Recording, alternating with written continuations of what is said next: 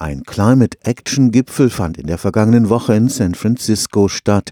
Engagierte Studierende, Künstler, Wissenschaftler, Klimaschutzgruppen aus aller Welt trafen sich in Kalifornien. Angesichts der Tatsache, dass der weltweite Ausstoß von CO2 eher zu als abnimmt, sind sie überzeugt, dass die Rettung nicht von der Politik kommen kann. Das Engagement jedes Einzelnen zählt.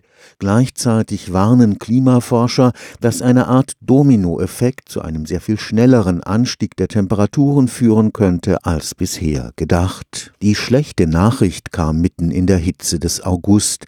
Ein internationales Team von Klimaforschern warnte, es könne im Weltklima eine Reihe von Kipp Tiefpunkten geben. Werden sie überschritten, kommt die globale Heißzeit schneller als erwartet. Diese Studie der Kollegen macht auf eine Unsicherheit aufmerksam, die derzeit noch existiert, nämlich diese Kipppunkte. Das ist so, dass die Klimamodelle, die Erdsystemmodelle erst jetzt sozusagen in einer Komplexität vorliegen, dass man sich diesem Thema auch verstärkt widmen kann. Professor Andreas Fink ist Klimaforscher am Karlsruher Institut für Technologie.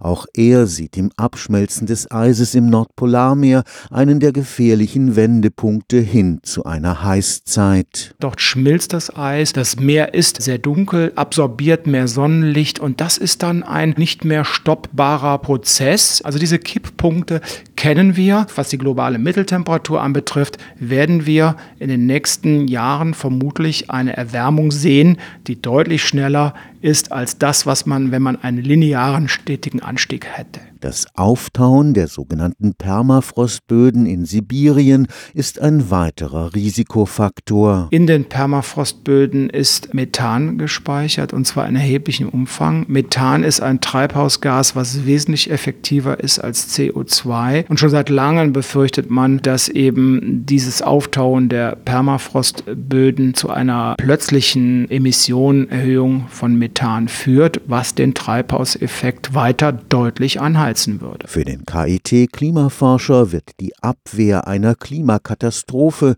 immer deutlicher zur Schicksalsfrage überhaupt. Ich möchte dazu auch mal sagen, dass ich persönlich das wirklich die gravierendste Herausforderung für die Menschheit sehe. Dahinter werden viele Probleme, die wir derzeit haben, verschwinden. Ich zitiere dann doch mal gerne den Kollegen Schellenhuber, der gesagt hat, stellen sich die Menschheit auf dem Kreuzfahrtschiff vor. Wenn das Kreuzfahrtschiff untergeht, dann sind Fragen wie schlechtes Essen, schlechte Musik oder ungünstige Arbeitsbedingungen für die Menschen auf diesem Kreuzfahrtschiff Makulatur. Stefan Fuchs, Karlsruher Institut für Technologie.